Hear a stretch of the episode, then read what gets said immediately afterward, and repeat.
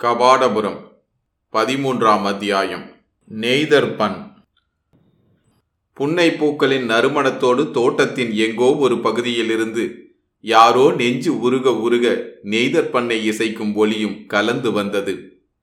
கடல் அலைகளுக்கும் சோகத்துக்கும் ஏதோ ஓர் ஒளி ஒற்றுமை இருக்கும் போலும் கவிகளின் சிந்தனையில் கடல் அலையொலி சோகத்தின் பிரதிபலிப்பாகவே தோன்றியிருக்கிறது. குழல் இசையிலும் கடல் அலையிலும் மாலைவானின் செக்கர் நிற ஒளியிலும் உலகில் முதல் கவிஞனே சோகத்தைத்தான் கண்டிருக்க முடியும் போல் இருக்கிறது. அதனால்தான் நெஞ்சின் சோகத்துக்கு எதிரொலிகளாக அமைய முடிந்தவற்றை வரிசைப்படுத்தும் போதெல்லாம் இவற்றையே ஒன்று சேர்த்து தொகுத்து வரிசைப்படுத்தி இருக்கிறார்கள் சுவை ஒளி ஊறு ஓசை மனம் இவற்றிற்கும் மனிதனுடைய சிந்தனைக்கும் ஏதோ தொடர்பிருக்க வேண்டும். ஒரு சுவையோடு உறவு கொள்ளும் போதுகளில் எல்லாம் முதன் முதலாக அந்த சுவையை கண்ட வேலையின் நினைவுகள் வருகின்றன. ஓர் ஓசை ஒரு மனம் ஓர் உணர்வு எல்லாமே அதன் முதல் அனுபவத்தை சார்ந்த முதல் நினைவுகளுடனேயே வருகின்றன. புன்னை மரத்தோட்டத்தின் நறுமணம் அதே சூழ்நிலையில் அதே இடத்தில் முன்பு கண்ட கண்ணுக்கினியாளின் ஆடல் பாடலை நினைவூட்டியது. இப்போது வெகு தொலைவில் இருந்து செவியை அணுகும் அந்த நெய்தர் பண்ணும் அவளுடைய குரலைப் போலவே இருந்தது. எதிரே தீயணைந்து வெறும் புகை மட்டும் எழும். கலங்கரை விளக்கத்து பாறையில் அந்த புகை எழுச்சியும் கூட ஒரு மோனமான சோகத்தை குறிக்கும் அடையாளம் போல் தோன்றியது. நெஞ்சின் இரங்கலை தத்ரூபமாக எடுத்து அம்ப நெய்தர் பண்ணை விட வேறு சிறந்த இசையில்லை இப்போது இந்த வைகரையில் எங்கிருந்தோ தொலைதூரத்து கந்தர்வ உலகில் இருந்து வருவதைப் போன்று மெல்லிய ஒலி அலைகளாக வரும் இந்த குரலோ இது நெய்தர்பன் என்று கண்டுபிடிக்க முடிந்ததை விட நெய்தர்பன் இப்படித்தான் இருக்க வேண்டும் என்று வரையறுக்கும் அழகிய எல்லையாகவே கொள்ளத்தக்கதாயிருந்தது.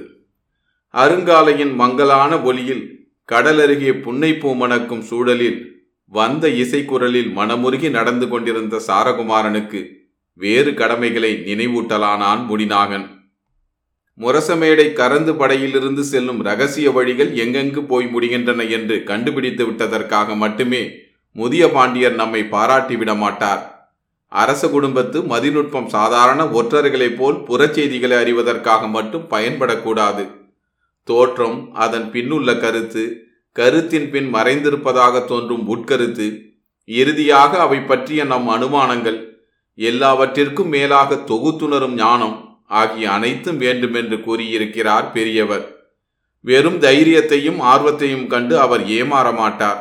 ஆகவே இந்த முரச மேடைக்கு கீழே உள்ள வழிகள் பற்றி இன்னும் அதிக நுணுக்கமான உண்மைகள் எவையேனும் நம் கவனத்திலிருந்தோ சிந்தனையிலிருந்தோ தப்பியிருந்தால் அவற்றையும் கவனித்து சிந்திக்க வேண்டும் இளைய பாண்டியரே என்று காதில் வந்து இழையும் நெய்தர் பண்ணை ரசிக்க முடியாமல் உடன் பேசிக்கொண்டே வந்த முடிநாகன் பேச்சு சாரகுமாரனுக்கு வெறுப்பூட்டினாலும் கேட்டு தீர வேண்டியிருந்தது.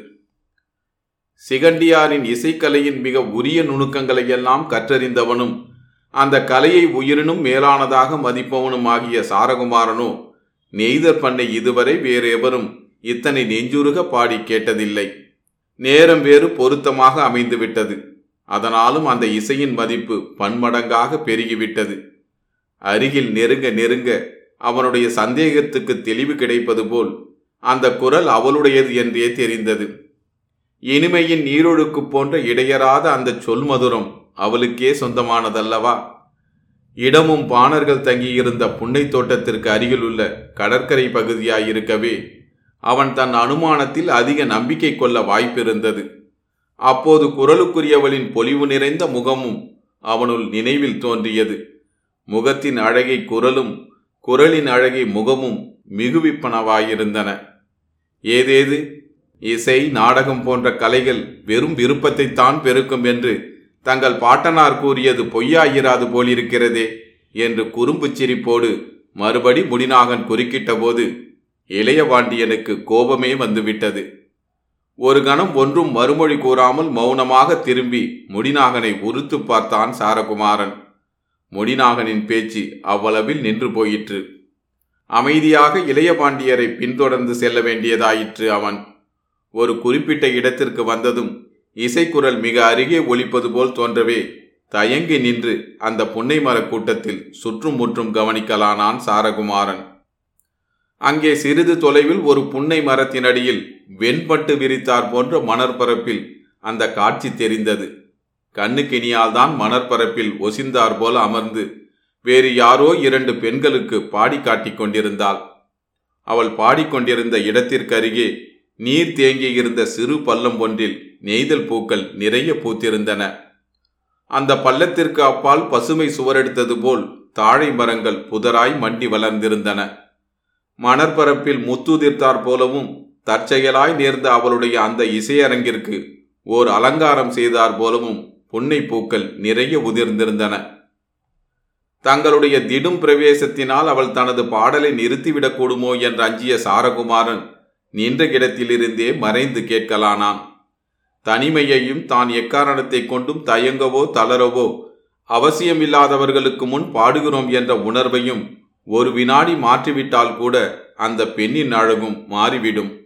அது தெரிந்துதான் அவள் பாடி முடிகின்ற வரை மறைந்து நின்று செவிமடுத்த பின்பு நேரில் எதிரே போய் நின்று பாராட்டலாம் என கருதியிருந்தான் இளைய பாண்டியன்.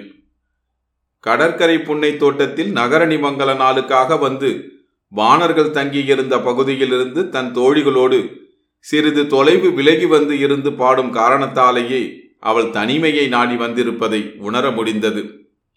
பாடி முடிந்தபின் அவள் மணற்பரப்பில் உதிர்ந்திருந்த புன்னை பூக்களை தொகுக்கத் தொடங்கினாள். அவள் தோழிகளோ நீரில் இறங்கி நெய்தற் பூக்களை கொய்யத் தொடங்கினார்கள். குனிந்து புன்னை பூக்களை தொகுத்து பொறுக்கிக் கொண்டிருந்தவள் அருகே மணற்பரப்பில் லேசாக தெரியத் தொடங்கியிருந்த நிழலைக் கண்டு திடுக்கிட்டு நிமிர்ந்தபோது சாரகுமாரன் எதிரே புன்னகை பூத்தபடி நின்றான். முதலில் அவளுக்கு திகைப்பாயிருந்தது. அவனுடைய நகர் பரிசோதனை கோலத்தை பிரித்து கணித்து தனியாக அவனை மட்டும் அவள் உணர்ந்து கொள்ள சிறிது நேரம் ஆயிற்று. ஓ கபாடபுரத்து முத்து வணிகர் அல்லவா நீங்கள்? என்று அவள் வினாவிய குரலில் குறும்பு நிறைந்திருந்தது. இந்த அதிகாலையில் இப்படி நெஞ்சு நெகிழ நெய்தற்பன் பாடும்படி அத்தனை பேரிரக்கம் என்னவோ தெரியவில்லையே என்று சாரகுமாரனும் குறும்புடனேயே வினாவினான். உணர வேண்டியவர்களுக்கு கூட புரியாத இரக்கத்தினால் பயன்தான் என்ன? புரியவில்லை என்று நீ எப்படி சொல்ல முடியும் பெண்ணே? புரிந்திருந்தால் வினாவி இருக்கக்கூடாது.